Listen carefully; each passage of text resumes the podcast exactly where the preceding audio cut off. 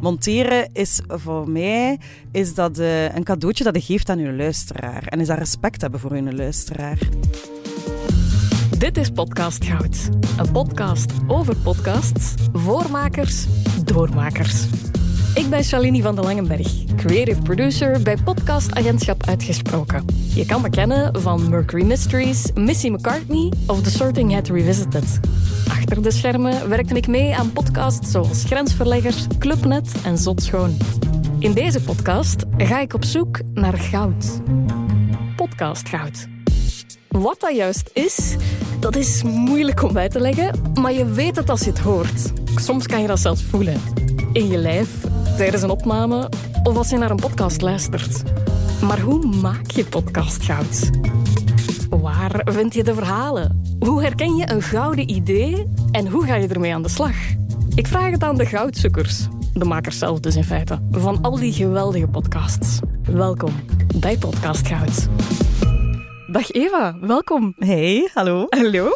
Eva, het was voor mij ongelooflijk vanzelfsprekend om jou als eerste gast eigenlijk uit te nodigen voor Podcast Goud. Jij bent podcastmaker van het eerste uur. Je hebt een race prijzen verzameld over de jaren heen. Jij bent programmacoördinator van het podcastgraduaat podcasting aan de Artevelde Hogeschool en auteur van het boek Zelf een podcast maken. Enfin, in feite, Eva... Adem ik podcast. Ja, je bent, je bent gewoon compleet en contournabele als het gaat over podcasting in Vlaanderen. Ja, misschien moet ik dringend een keer iets anders doen dan. Nee.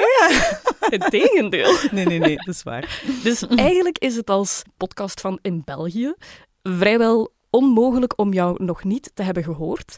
Maar voor wie toch nog niet helemaal mee zou zijn, waar kunnen mensen jou zoal van kennen? Um, mijn eerste grote podcast was Waarom? Dat heb ik gemaakt voor VPRO.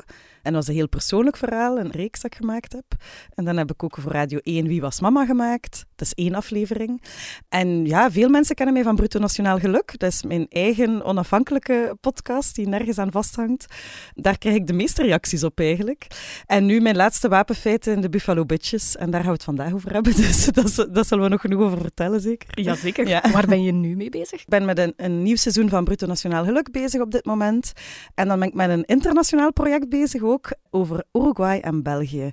In het Spaans, Nederlands, Frans en Engels. Dus dat is super cool. Groot project dat pas in 2025 zal uitkomen. Dat ook een heel groot videoluik heeft. Allee, ja, zwart.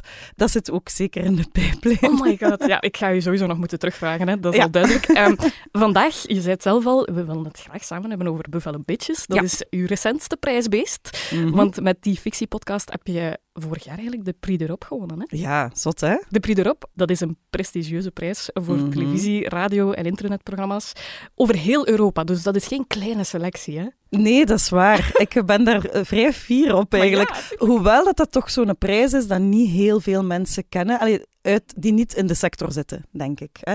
Maar uh, het is eigenlijk de Oscars of de... Nee, maar, maar het zijn wel de een beetje de wel. Oscars van de podcast, toch? Ja, dat is waar. Hè. Je zit daar tussen de mensen van de BBC en de uh, NRC en de Spotify Original podcasts allemaal als kleine Belgische underdog. En dan winnen die een prijs. En dat is ook een prijs die je krijgt van collega's.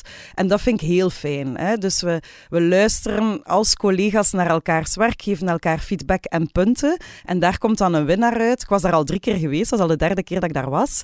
Ja, dat is heel cool natuurlijk, om van al die getalenteerde makers in een prijs te krijgen. Dus ja, hij staat te pronken op mijn vensterbank van mijn appartement. Dat is ongelooflijk. Hoe heb je dat beleefd? Oh, ik geloofde het niet, want iedereen zei op voorhand tegen mij, maak een speech toch, want je hebt kans om te winnen. Mensen zeiden dat in die week tegen mij en ik zei, mama, allee, echt waar, dat kan niet, dat kan niet. Dus ik had heel bewust geen speech gemaakt. Dus toen dat ik dan helemaal alleen dat podium op moest, want ja, mijn team was daar niet, ik was daar alleen. Ja, dat is ook ontzettend duur om dat allemaal te betalen als onafhankelijke. Dus ja, moest ik daar alleen op dat podium, stond ik toch een beetje te stamelen. Maar ik heb dan heel braaf gewoon heel mijn team bedankt en ik was heel blij dat ik alle namen nog wist. Oh. Nee, maar dat is een trip. Hè? Dat is echt een trip waar je dan inkomt. Dat is iets ongelooflijk. Ja, ongetwijfeld. Ja. Het is de perfecte aanleiding ook natuurlijk voor ons om mm-hmm. het um, over Buffalo Bitches te hebben, om daar echt een deep dive in te doen. Ja. En waarom, ja, dat wat mij betreft alleszins, en duidelijk de jury van de Prix erop ook, uh, valt onder podcastgoud. Dat is de titel van onze podcast. Hierin gaan we samen duiken in het creatieve proces van een specifieke podcast en vooral gaan we eigenlijk zo gaandeweg uitzoeken hoe we daar allemaal betere makers van worden. Dat is geen kleine ambitie, maar we gaan ons best doen. Eva, jij en ik, wij hebben allebei een paar fragmenten bij uit Buffalo Bitches, die ons ongetwijfeld al wat wijzer kunnen maken. Uh, vrijwijs, dat ze in het Gent. Ik kan eigenlijk echt niet zo goed. Misschien ah, ja. ik zeg vrijwijs. voilà, vrijwijs. En dan nu uh, ga ze geven.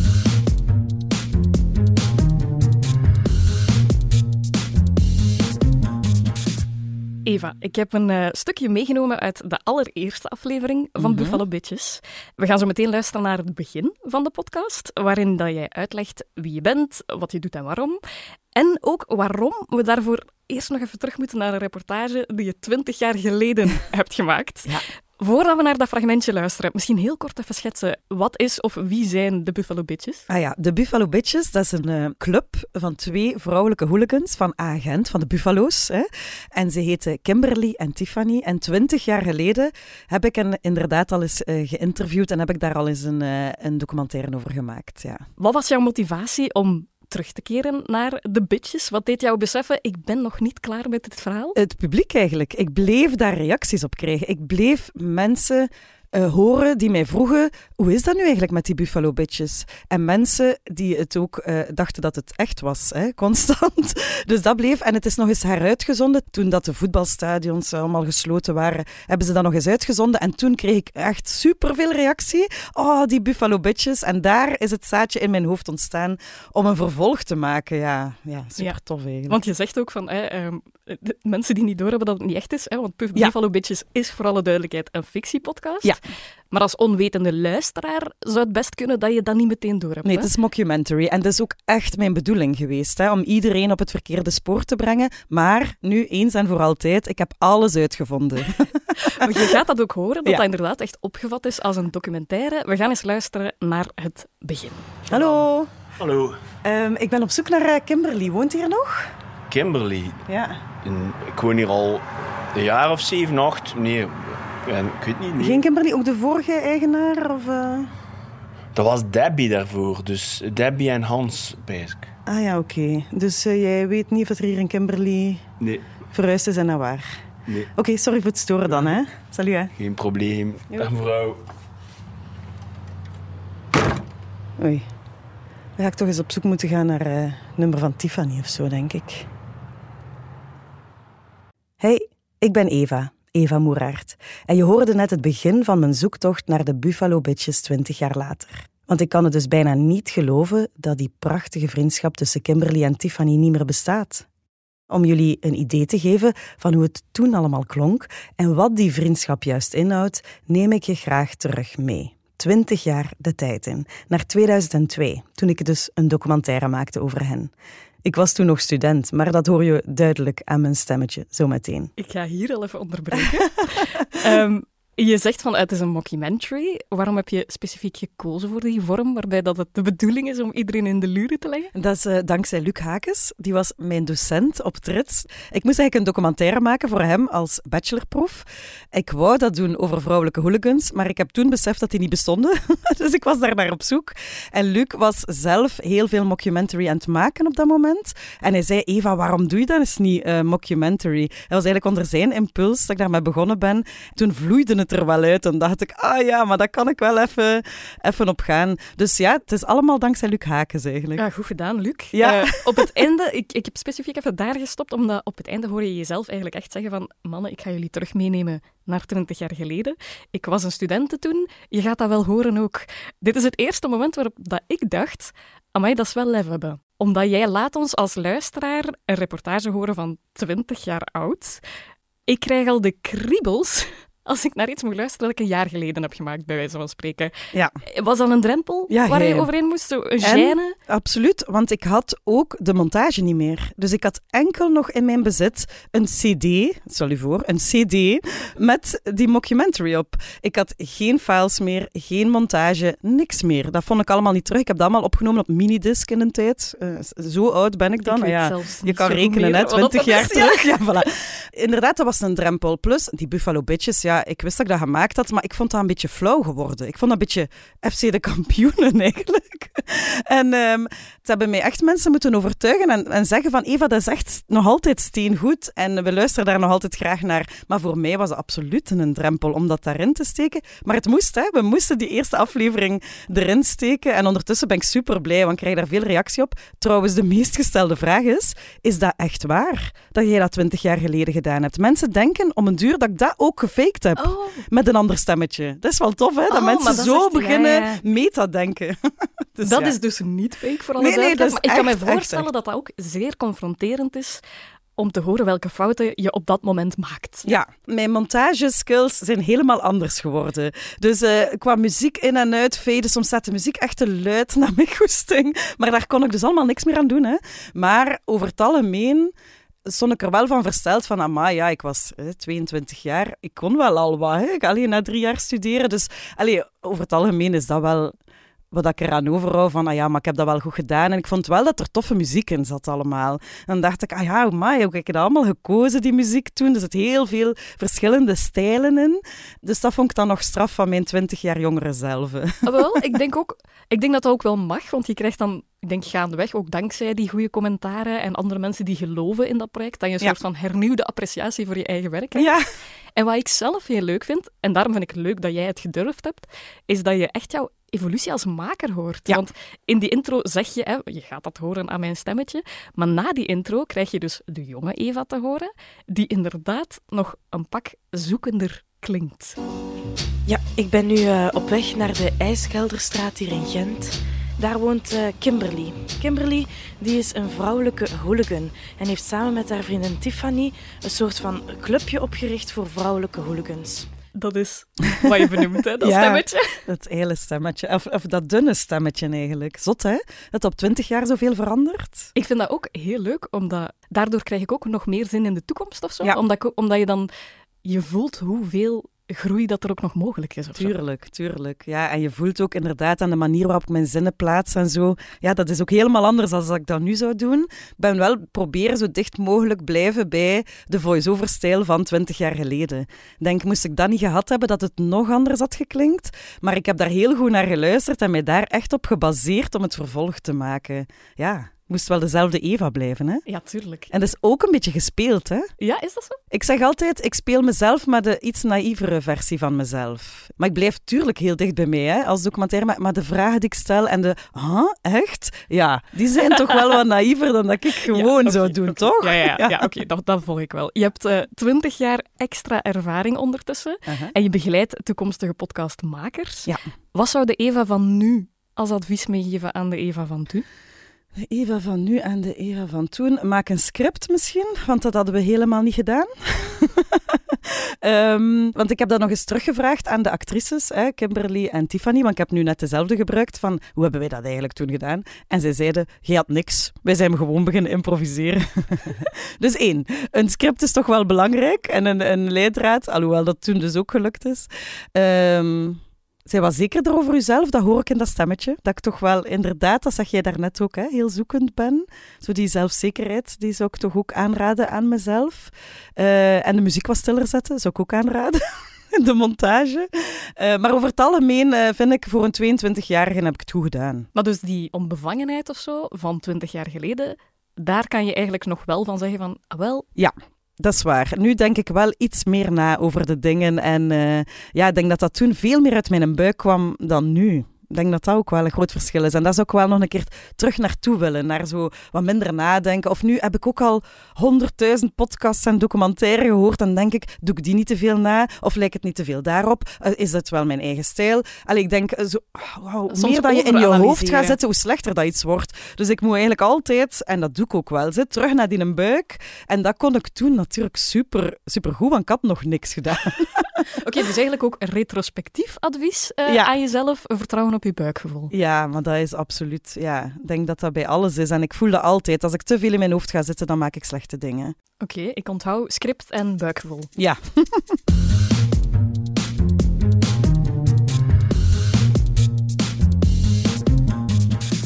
Eva, jij hebt een scène uitgekozen uit aflevering 3, Ja? zonder al te veel prijs te geven. Waar gaan we naar luisteren? We zijn in het kapsalon in Utrecht bij Kimberly. En eh, het is de eerste keer dat ik haar nieuw lief ontmoet, Bunny, hè, een Nederlandse hooligan.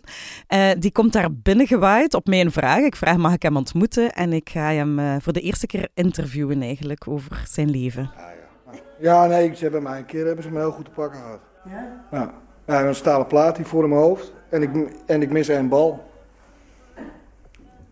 Echt? Ja, ja, ja, ik mis een bal. Ja, nou ja, we hebben er keurig doorheen geschoten, want we hebben een hartstikke... we hebben een hele mooie kleine prinses hier erbij. Ja. Maar ik mis dus een... en dat moet je er wel... knip dat er maar uit hoor, als je wil. Maar het is wel zo. Ik mis een bal en ik heb een plaat, ijzeren plaat in mijn hoofd. Dus ja, daarom kan ik niet werken, dat soort dingen. Waarom heb je dat fragment gekozen, Eva? Omdat je mij daar stiekem in de lach hoort schieten. Ja. Ja. Ik heb dat gekozen om aan te tonen dat de acteurs de hele tijd hebben mogen improviseren. Dus wat dat wij gedaan hebben, want even voor de duidelijkheid, ik heb dit script samengeschreven met Pascal van Huls, wat een heel bekende Nederlandse uh, fictiemaker is. Die heeft mij hierbij geholpen. Wij hebben eigenlijk een verhaal gemaakt. Hè. Wij weten wat er met die Buffalo Bitches allemaal gaat gebeuren, nu na twintig jaar. Uh, wij maken daar scènes van, dus wij zeggen we gaan naar een kapsalon, daar werkt Kimberly en daar komt de Bunny binnen. Dat weet de acteur die Bunny speelt. Maar dan mag hij zijn goesting doen. En iedereen mag eigenlijk zijn goesting doen. En ik interview de mensen de hele tijd, zoals in een documentaire. Dus die hadden op voorhand ook heel veel informatie gekregen van andere hooligans, research, dit en dat. En die mogen dan een ding doen. En dit had ik echt niet zien aankomen. Dat was totaal niet gescript, dat die er maar één bal gingen. dus wat er wel, en wat er in het script stond, is: door een ongeval kan hij niks meer doen en woont hem bij zijn moeder en doet hem eigenlijk niks. Dat, dat, dat stond in zijn personagebeschrijving. Maar dat hij maar één bal ging hebben. Dus ja, je moet je dat voorstellen. Ik zit daar met mijn koptelefoon en mijn micro. Kimberly is in mijn haar bezig. Bunny staat naast mij en die zegt dat. En ik moet letterlijk in mijn elleboog lachen en mij serieus houden. Want ik wil ook dat moment niet onderbreken. Ik zou kunnen lachen en zeggen: we, we knippen dit eruit. Maar dat doen wij eigenlijk niet. Wij spelen eigenlijk heel een tijd. Dus ik doe wel ook alsof dat, dat gewoon echt waar is. Dat is ook een beetje de kunst ik, ik vind, op dat je moment. Je hoort dat je een beetje lacht, maar dat lijkt mij ook wel normaal. Als reporter. Ja. je denkt, uh, Want okay. ik vraag zo, echt? maar je moet weten, ja, wij zijn daar natuurlijk niet met drie. Er staat daar nog vijf, zes man rond ons. Hè. En die staan ook allemaal in een elleboog te lachen. Die moeten zeker zwijgen. Hè. Dat is nog veel moeilijker voor hen dan voor mij. Oh, maar dat was een geweldig moment eigenlijk. En zo zit het vol momenten natuurlijk. Ja. Want die acteurs verrassen mij constant. Die hebben daar thuis over nagedacht. Die komen en die spelen. Soms op het moment zelf vinden ze dus heel veel dingen uit. Maar ik moet zeggen, dat waren de leukste twee, drie dagen van mijn leven eigenlijk lachen dat wij gedaan hebben. Ook als je het dan stillegt, de scène, schiet iedereen in de lach. Um, ja, nee, dat is heel fijn. En ik, ik, hoop dat het dat ook hoort in het stuk, dat wij ons rot geamuseerd hebben eigenlijk. Ja, dat denk ik wel inderdaad. Nu, voor alle duidelijkheid, je zegt dat is improvisatie. Ja. Maar daar gaat natuurlijk enorm veel planning aan ja. vooraf om die vrijheid te ja, faciliteren in een zekere zin. Absoluut, ja. Hè, bijvoorbeeld, die acteurs die krijgen een volledige beschrijving van een personage, van zo was je twintig jaar geleden. Dit is er allemaal gebeurd in die twintig jaar ondertussen. En dat is de reden waarom jullie elkaar niet meer zien. Hè. Dus dat krijgen ze. Dat is gebaseerd op research. Ik heb heel veel research gedaan van wat is er nu gebeurd in 20 jaar agent alleen al. Hè? Ik uh, ben begonnen met mijn papa op café gaan, die een ongelooflijke Buffalo-supporter is. Van papa, wat is er allemaal gebeurd? Dus heeft met alle trainers en bekende spelers en dit en dat. Allee, dus die research, ik ben met agent gaan praten. Ik heb heel veel gelezen en dan ook met echte hooligans gaan praten, die dat ook al 20 jaar zijn. Hoe kijken zij daarop terug? Waar zitten zij in het stadion? Uh, je hoort op een bepaald moment in welk vak Tiffany zit. Dat is echt niet toevallig, want daar zitten die ook allemaal. Dus dat klopt allemaal. Alles is gebaseerd op echte feiten. Elk dingetje dat er gebeurt, als we het hebben over die een tram kort en klein staan in 2019, dan is dat ook echt gebeurd, want dan heb ik dat echt gebaseerd op een artikel. En dat wou ik ook, dat mensen die die geschiedenis kennen en die agent goed kennen, mij niet konden betrappen op fouten. En zo heel de tijd hadden, hè? Maar ja, maar dat is echt gebeurd. En dat, dat is ook het spel dat ik wou ook spelen. de verwarring nog een klein beetje groter ja. maken van, is ja. het nu echt of niet? Ja. ja en bijvoorbeeld Bunny, de acteur die Bunny speelt, heeft heel veel interviews van die hooligans geluisterd. En ik hoor dat ook in zijn spel. Die brengt dingen uit die interviews in zijn spel. Maar dat is geweldig. Dat is geweldig om dat te ontdekken op, op de set eigenlijk allemaal. Zonder dat er daar heel veel... Wij hebben niet gerepeteerd. We hebben wel samen een koffie gedronken met ons allemaal. En we hebben een heel veilige omgeving gecreëerd. En als er iets is wat de acteurs mij achteraf gezegd hebben, is dat door die veilige omgeving dat dat kan. En dat er zo authentiek kan gespeeld en geïmproviseerd worden. Dus dat is wel, als we hier nu toch tips aan het geven zijn, echt een van de grootste, allee, het grootste compliment dat ik teruggekregen heb. Van Eva, je hebt er echt voor gezorgd dat we op ons gemak zijn. Ja. En dat alles kon en dat, ja, en, dat, en dat we zoveel spelplezier hadden. Door jouw grondige voorbereiding eigenlijk, creëer je een soort van speeltuin waarin Ja. dat zij kunnen doen wat ze willen. Ik hoor u authenticiteit zeggen. Ja. Dat is ook, denk ik, echt cruciaal hè, om zoiets Ja. te kunnen maken. Ja, we- het is wel tricky, hè, zo'n mockumentary maken. Want ja, ik wil wel dat mensen geloven dat het echt is. Als dan nu niemand gelooft dat dat echt is, dan is het wel echt mislukt eigenlijk. Eh, dan ben je gewoon fictie aan het maken, wat dat even goed is. Maar dat was niet mijn opzet. Ik wou echt eh, op die grens tussen fictie en realiteit eh, blijven eigenlijk. Waarom is die authenticiteit zo belangrijk voor jou? Eigenlijk ben ik gewoon een documentairemaker. Hè. Eigenlijk blijf ik gewoon hetzelfde doen als altijd. Ehm, ik luister zelf nu wel ook naar veel fictiepodcasts. En ik kan mij heel vaak ergeren in het te veel gespeeld zijn van een podcast. Te veel horen dat acteurs zijn. Dus ik denk dat ik dat niet wou doen. Dus daarom. Maar ik denk dat gewoon mijn core, mijn basis als documentairemaker er overal in doorschemert. En dat ik dat eigenlijk wil doen, maar met een fictief verhaal. Dus eh, die fakeheid, ja, ik denk dat dat logisch is om daarop af te knappen Ja, eh, als ja. luisteraar. Zijn er nog van die dingen waarvan dat je denkt, oeh, nee, dan moet het voor mij niet? ja, als het niet goed opgenomen is, niet, ah, niet goed gemonteerd, als er te weinig in geknipt is, daar kan ik mij heel hard in ergeren. Ik, ook in eh, interviewpodcasts die te lang duren, te veel herhalen. Dat vind ik wel moeilijk eigenlijk. En ik kan dus, eh, om het om te draaien, heel hard kicken op eh, goed geproduceerde podcasts. En met mooie muziek onder, goede sounddesign, goed opgenomen, ingenieuze scripts die mij verrassen, die mij eh, heel veel emoties laten beleven ook. Dat vind ik ook altijd belangrijk. Ja, en die to the point zijn. Allee, ik vind een interviewpodcast mag meanderen, hè, maar als zo van de hak op de tak en dan nog een keer weer over dat thema, dan denk ik, allee, gaat dat toch gewoon aan elkaar kunnen knippen? En dat voel ik ook, dat ik dat aan studenten ook vaak zeg. Van, ehm, monteren is voor mij is dat, eh, een cadeautje dat je geeft aan je luisteraar. En is dat respect hebben voor je luisteraar. Want anders maakte die dat heel moeilijk om te blijven luisteren. Ja, je hebt podcastmakers hè, die zeggen, ik neem dat gewoon op en dan doe ik niks meer en dan monteer ik niet meer. Ja, ik ben, ik ben van een andere stempel. Zal het zo zeggen. Podcastmakers aller landen, take notes eh, voor deze tips van eh, Eva.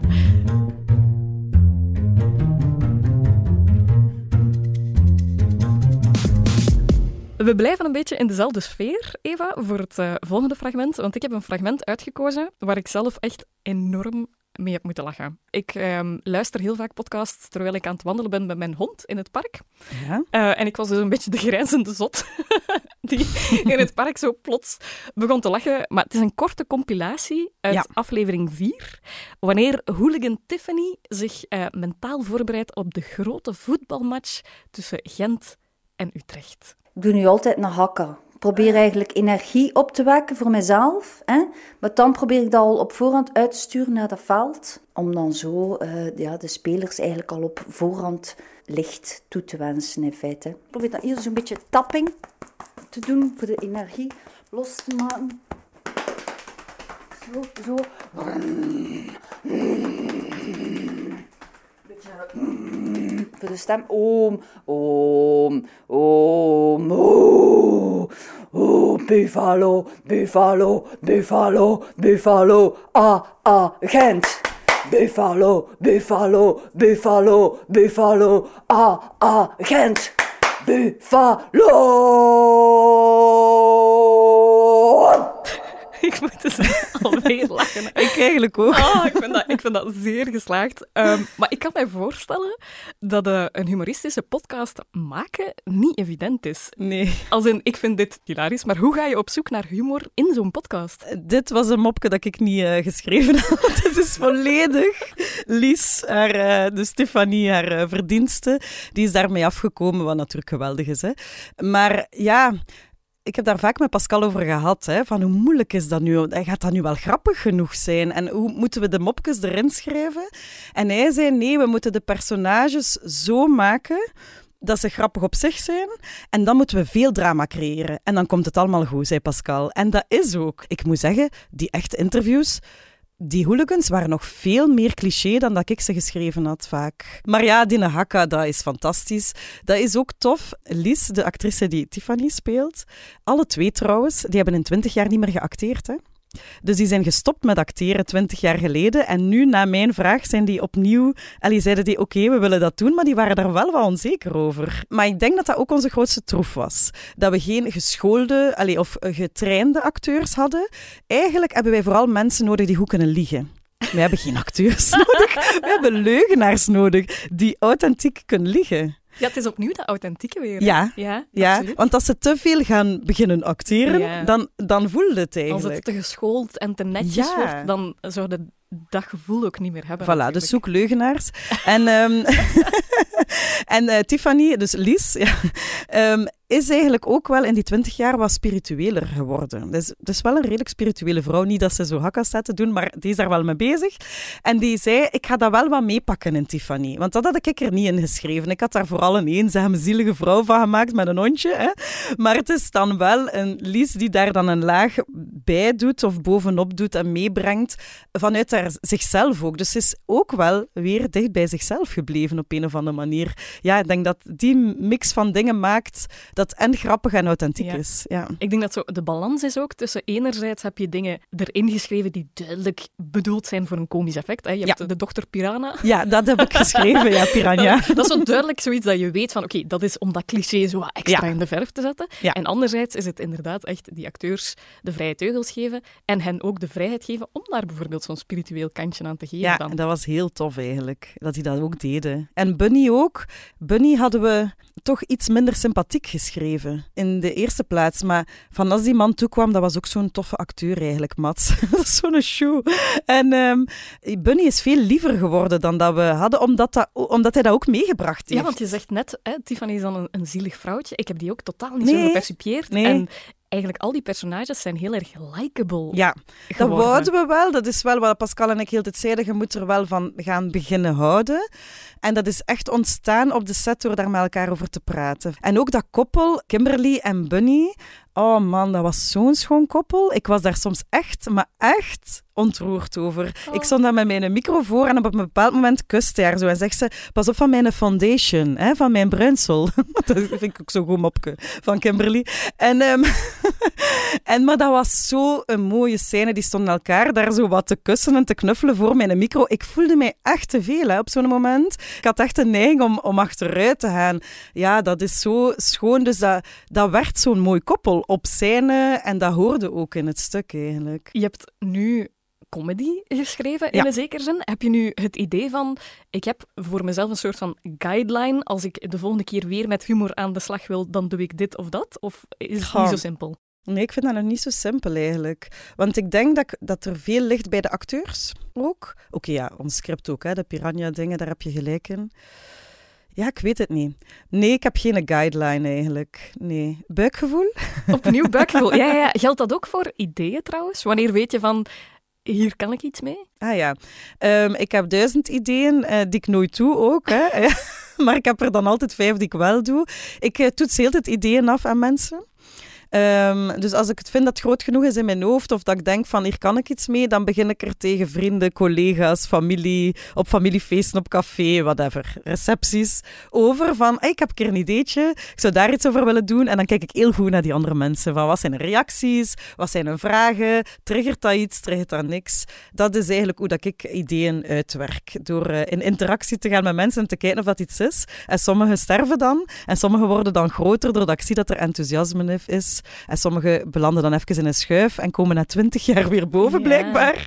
Uh, dus ja, dat is eigenlijk hoe dat ik met ideeën omga. Dat is ook weer super intuïtief eigenlijk. Ah ja, tuurlijk, ja. Je bent docent natuurlijk. Hè? Jij zegt, je probeert dat soort buikgevoel. Ik weet niet of je dat kan bijbrengen, hmm. of hoe kan je dat aanscherpen misschien? Ja, wij zeggen wel altijd, uh, elk idee is eigenlijk een goed idee. Hè? Um, is dat ehm, zo? Nee, Ja, je kunt een podcast maken over alles. Hè? Ja. En dan moet je zoeken naar het juiste format en de juiste persoon om het te doen en de juiste invalshoek. Dus ik denk dat ik dat probeer aan te leren. Van ja, wilde jij iets maken over auto's, Shalini? Ja, dat kan. Maar wat heb jij met auto's eigenlijk? Ja, dat zal dan mijn eerste vraag zijn. Dus ik denk dat ik dat probeer aan te scherpen van waarom maak je iets, waarom ma- maak jij iets? Dat dat wel een belangrijke vraag is. En ik zeg wel, ga veel op café. Dat is eigenlijk haar, hè. Ik zeg dat Dat constant. slecht advies, hè? Maar je moet geen alcohol drinken, hè? dat zeg ik niet. Maar eh, ik zeg wel, praat veel met mensen. Kom ook in omgevingen waar dat je normaal niet komt. Want zo'n keer naar een agent gaan, ja, dat helpt wel. Hè? Want je komt echt in een omgeving waar je normaal niet komt. Hè? Want allee, normaal gezien ben ik niet omringd door hooligans. Eh, maar daar was ik dat opeens wel. Of door mensen die toch anders in het leven stonden. En daar haalde dan inspiratie. Dus als er iets is, een tip die ik vaak geef is, begeef u een keer op zo'n andere plek. Of ga een keer iets doen dat out of your comfort is. Ogen en Ehm, oren open. ja, dat is ook echt wel. Ja, ik doe dat je constant. Op de trein ook. Eh, ik luister gesprekken af. Ik ben altijd nieuwsgierig. Als er iemand nieuw tegen mij begint te babbelen, dan vraag ik door. Want ik wil wel weten, oeh, maar waarom? Een kleuter die altijd Ja, ja. waarom zegt. Gewoon daar blijven hangen in die fase, Ja. dan komt het goed. Ja. Ik denk het, nieuwsgierig blijven. Ja. Als je voor fictie kiest, dan is eh de sky letterlijk de limit. Hè? Want je zegt van, ik heb mij daar vreemd mee geamuseerd op het moment dat ik wist, het wordt fictie. Oké, dan kan alles. Ja. Je zou denken, door die vrijheid, dat ons podcastlandschap overspoeld wordt met fictie, maar eigenlijk niets is minder waar. Dat is Nee. niet het geval. Waarom zijn er zo weinig fictiepodcasts? Goh, ik weet niet of ik daar een juist antwoord op heb, maar ik denk één, dat is heel duur. Hè, want dat heb ik nu wel gemerkt. Ja, een documentaire, dan moet ik vooral mijn eigen uren hebben en mijn sounddesigner. En, en je gaat allemaal mensen gaan interviewen die het voor niks doen. Maar nu heb ik wel een hele equipe acteurs die ik moet betalen. Hè. En ik moet locaties gaan zoeken en er komt toch wel wat bij kijken. Dus ik denk dat dat een veel duurdere productie is, één. Twee, ja, we, we zijn niet met zoveel fictie-podcastmakers op dit moment, denk ik. Ja, om even vanuit mezelf te spreken. Ik Mhm. denk ook dat het een heel andere skillset Ja, vraagt, waarvan Ja. dat misschien heel veel mensen niet meteen hebben, ah, dit kan ik. wel ja. Want ik denk, als ik nu kijk, ja, waar komen al die podcastmakers vandaan? Heel veel journalistieke opleidingen en zo. Ja, daar leer je dat uiteraard niet, fictie.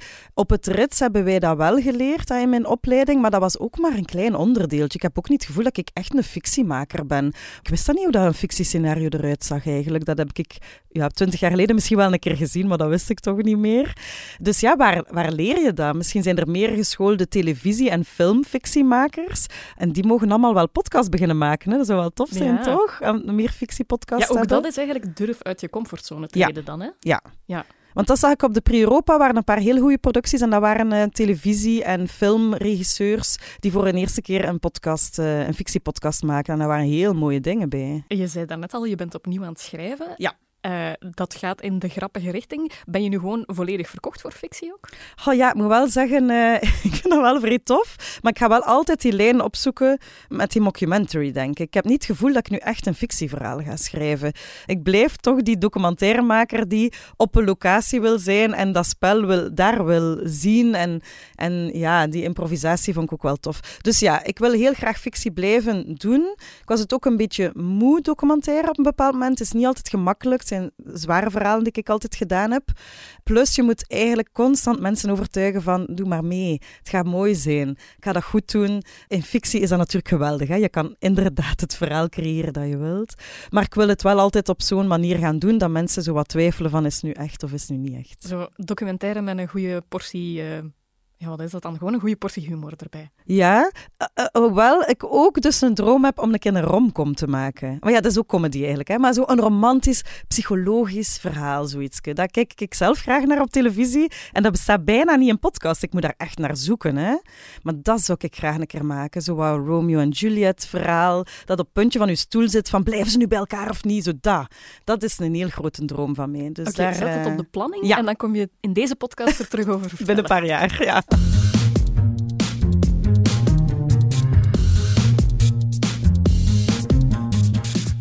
We gaan naar het laatste fragmentje. Een fragment dat ook impact heeft gehad op het eigenlijke einde van de reeks. Eva, vertel. Ehm, het is het aflevering 2. En in aflevering 2 geef ik opeens het gsm-nummer van Gunter Schepens aan Tiffany. En zij is al twintig jaar verliefd op Gunter. Dat blijkt ook uit aflevering 2. En ze ziet allerlei signalen die er volgens mij niet zijn. Maar ja, hè, ze ziet wel van alles.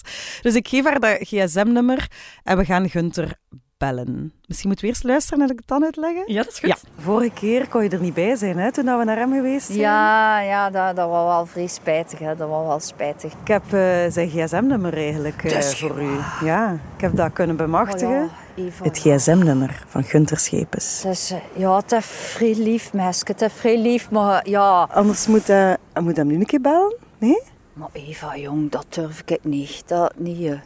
Wie weet wilt hij wel een keer afspreken. Afspreken? Ja, dat is... Oh, pff, eh, oh nee, kijk, het sweet brengt mij al uit. Zal ik hem bellen en dan geef ik hem door. Is het goed? Oh, dat weet ik niet. Oh, ik durf niet. Ik durf niet. Wat moet ik zeggen? Het rinkelt. Wat dat je hoor. Je bent verbonden met een mailbox van 047. Spreek je bericht in na de piep. Haak gewoon in om af te sluiten. Dank je en tot ziens. Eh, al- hallo, Gunther? T- dat is hier Tiffany. Van, van de Buffalo Bitches. Eh, dat, dat is... eh zodat ze zit, vind ik keer af te spreken. Ik kan het afleggen. Zonder al te veel te spoileren. Hoe heeft dat een impact gehad op het einde? Oh my god, dit is een voorbeeld van de losse eindjes die we nog hadden in het script. Ik had het gsm-nummer van Gunter Schepens en we wisten eigenlijk niet goed... Allee, we wouden Tiffany daarna laten bellen, maar we hadden niet gezegd wat ze moest doen. En zij wist het ook niet en ze was daar echt zo zenuwachtig voor. Want het is de allerlaatste scène die we opgenomen hebben op de opnamedagen, want ze was het de hele tijd aan het uitstellen. Ik zei de hele tijd, zullen we dan nu hier naar Gunter Schepens bellen? Nee, nee, nee, nee, nee, nee. Dus dit was het aller, allerlaatste dat we op de dag hebben opgenomen in mijn auto, dat weet ik nog goed. En die was echt ongelooflijk zenuwachtig. En ik weet ook echt niet wat ze had gedaan, had hij wel opgenomen. Dus dit was volledig, eh, ja, voilà. We zien wel wat er gebeurt. Dat was dan mooi, de antwoordapparaten, wat ze daar dan op zegt. Allee, ik vond dat direct wel super mooi. En eh, daaruit hebben we dan, allee, zijn we dan beginnen denken, Pascal en ik dan, want dan hadden we eigenlijk al onze opnames. En daaruit hebben we dan gedacht, ja, dat is eigenlijk heel mooi, dat antwoordapparaat. We zullen op het einde ook iets doen met een antwoordapparaat. En het eindigt met twee antwoordapparaatberichten, de reeks. Maar daar, dat stond niet in het script, want we waren eigenlijk geëindigd met Kimberly en Tiffany in de gevangenis. En als die buiten kwamen, daar hadden we een scène voor opgenomen. Ehm, en die scène hebben we nooit gebruikt. Wat Dus was we- het oorspronkelijke einde dan? Ah ja, het oorspronkelijke einde was eigenlijk dat eh, Kimberly in Gent bleef bij Tiffany. Dus ze komen buiten en ze gaan weg en het is ook een open einde. Het bleef een open einde dat je niet goed weet, gaat ze nu nog terug naar die bunny of niet, want die heeft hen daar wel in de steek gelaten. Dat was zo'n beetje het ding. En dus dat, dat blijft wel, hè. In C blijft het daar wel maar mee zitten. Maar de truc van die twee antwoordapparaten op het einde, eh, waar dat ik heel tevreden, meer tevreden over ben dan over die scène als ze buiten komen in de gevangenis. Ik moet zeggen, ik ook. Ja. Want ik had als luisteraar ook zo nog wat closure nodig of zo. Ja, absoluut. Ja, dus ik ben blij hoe dat gelopen is. En zo zie je maar, eh, zo goed voorbereid was mijn script dan ook niet. Of zo. Allee, nee, we hadden het wel. Maar dat is ook fijn in een mockumentary maken. Ik denk dat dat ook anders is bij echte fictie. Wij hebben eh, alles opgenomen en we hadden wel een idee van dat kan in aflevering 2 en 3. Maar we hebben dat nog allemaal door elkaar gegooid. Dus wij zijn ook weer met post-its, zoals ik dat altijd doe in documentaire, als de scènes op post-its binnen schrijven en wat zou er nu in welke aflevering horen. Dus heel het proces na die opnames is eigenlijk juist hetzelfde proces als dat ik doe met documentaire. Heeft uh, Gunther Schepens nog gereageerd? Nee. Nee? Ah, ik heb zo... Hij heeft mij nog gebeld na dat antwoordapparaat, want dat was met mijn gsm, dus hij heeft mij dan gebeld. Dan heb ik het hem uitgelegd en hij was oké, mocht het gebruiken. Ik zeg, ga uw gsm-nummer er wel uitbliepen, hè. Maar ik mocht het gebruiken. Maar dan heb ik hem eigenlijk nog een paar dingen gevraagd, want eigenlijk had ik nog een ander einde in gedachten waarin Gunter Schepens een bericht op haar antwoordapparaat ging, maar hij heeft er nooit meer op gereageerd. Oh, dus we hebben het opgelost op een andere manier, waar ik ook heel tevreden over ben. Maar nee, en ik heb hem, nog, ik heb hem alles doorgestuurd en nog gevraagd van, of dat hij naar de première wou komen, want dat zou ik wel cool gevonden hebben. Maar hij heeft mij geghost, hij heeft mij nooit meer geantwoord. Dus Gunther, zal als je denken, Als je mij om de luistert... twee, Ja. 20 jaar hier eh, een loer komt draaien, dan eh, heb ik het een beetje gehad. Dat kan Maar hij komt er toch zo mooi uit. Ik vind, ja, allee, ik hoop echt dat hij dat ook vindt. Allee, Tiffany, de- zo mooie dingen dat hij over hem zegt eigenlijk. Allee, ik hoop echt dat hij er oké mee is en ik denk het wel, anders had ik hem wel kwaad gehoord of zo. Dat hè? is waar. Dat Ja. is waar. Wat ik heel leuk daaraan vind trouwens ook, hè, want je hebt het dan over het terugbrengen van bepaalde elementen. Ja. Je speelt echt met dat tijdsverloop. Hè. Ja. Je gebruikt die 20 jaar ook echt als een soort van storytelling device. Yes. Niet alleen in dit fragment, maar ook op andere momenten doe je dat. Hè. Ja, dus dat begin hebben we gehoord, de IJskelderstraat. Hè, dat ik zo twee keer op dezelfde plek ga gaan staan. Dat vond ik leuk om te doen. Twee keer in dat voetbalstadion ook. Hè. Dat, dat kon niet anders. Hè. We moesten weer naar een match. En dat loopt wel wat gelijkaardig, want het loopt ook uit de hand. Deze keer zit ik er weer middenin. Maar zij roepen weer, Lupeneva! En ja, dat was de vorige keer ook. Allee, dus er zijn zo, die parallellen vind ik heel leuk natuurlijk. Ik weet niet of iedereen dat door heeft, maar ja... Dus... Ik denk, dat hoeft ook niet. Hè? Nee, dat zijn zo van die easter eggs voor de oplettende Voilà. luisteraar. Hè? De muziek ook daar. Hè. Daar zit eh The Prodigy, Smack My Bitch Up. Zat onder de eerste aflevering in de scène dat we gaan lopen voor de politie. Nu weer. Allee, het zijn zo van die kleine dingetjes die het leuk maken voor ons allemaal ook eh, om het te maken. Hè. Ja. Dit, het fragmentje dat we hoorden, is het einde van aflevering 2. Ja. Het is ook echt spelen met cliffhangers. Ja, ja, ja, ja, ja. Dat is ook leuk aan fictie natuurlijk. Hè. Die hadden we wel. Hè. Die eh, cliffhangers, dat wisten we van daar moeten we eindigen bij 1, bij 2, bij 3. Ja, ja, dat, Heb je Dat daar een tip voor? Hoe, hoe doe je dat? Hoe maak je een goede cliffhanger? Ja, dat zijn uw eh, verrassingen, hè? Uw, uw plotpoints eigenlijk, die je vastlegt. Wij waren dan dat script aan het schrijven van wat gebeurt er allemaal in die twintig jaar. Ja, ik denk dat wij vaak nadachten, hoe verraste u een luisteraar nog? En wa- welke punten, ja, waar zitten ze op het puntje van een stoel? En die, die gebruikte dan als cliffhanger. En hoe werk je toen naar een climax? Ja, Ja. ja. zoiets. En in documentaire doe je dat ook. En dan haalde daar ook die dingen uit dat je denkt, ah, daar was ik zelf nog verrast. Leuk aan fictie is dat je het op voorhand kan, kan vastleggen. Dat je dat en iets nog meer kan straffer. eh, Ja. manipuleren. Ja. Ja. dat wel.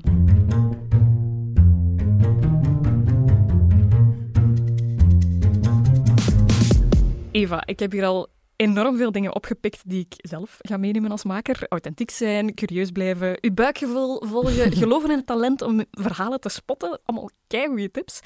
Heb je ook nog een gouden podcast-tip voor ons? Oh, ik heb er zeker honderd, maar ik heb er één. Keuzestress, ja. ja. dat is. En dat is elke week ook anders. Maar er is nu toch één podcast die van het afgelopen jaar heel hard is blijven hangen. En ik merk dat ik die vaak als tip geef. En dat is Dying for Sex. Oh.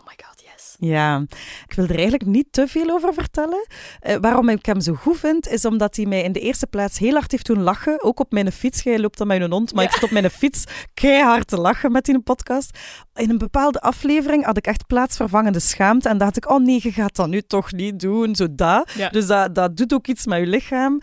En ik heb er ook ontzettend van moeten huilen. En dat weet ik ook nog. En ik weet ook nog perfect waar dat ik die podcast overal geluisterd heb. Op de trein was ik aan het huilen, op de fiets aan het lachen. Allee, en, en dat vind ik een goede podcast, als je dat kunt herinneren. En die heeft mij echt een heel rijk scala aan eh, emoties doen eh, om, beleven. om toch iets kwijt, eh, Ah, ja. of toch iets te vertellen over Ja. de podcast. Ja, hij heet Dying for Sex. Mooie dus titel, hè? geweldig goede titel. Zegt ook veel, want het is tamelijk expliciet soms. Het is super expliciet, Ehm, hè? Ja. Maar er zitten ook veel meer thema's in dan dat. Ja. Want als je zegt van lachen en huilen en Mhm. wat dat je daar straks ook benoemd hebt van waarom vind jij een podcast goed? Ja, die rollercoaster aan emoties. My dat God, zit er volledig in? Dus het is over een vrouw, dat kunnen we misschien wel vertellen. Het is over een vrouw die terminaal ziek is en die beslist eh, te scheiden, of ik weet niet of ze getrouwd was, maar haar, eh, haar man te ditchen en voluit voor seks te gaan.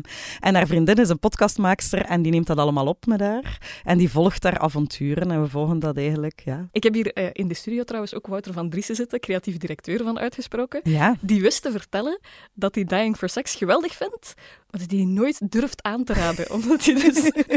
ja mensen kunnen wel een gedacht krijgen van u als je Dat dat is- aanraadt. Maar het ik is een beetje pikant natuurlijk. Ja, het is pikant. Maar ik vind dat leuk. Ik vind eh, podcasts iets doen met je lijf.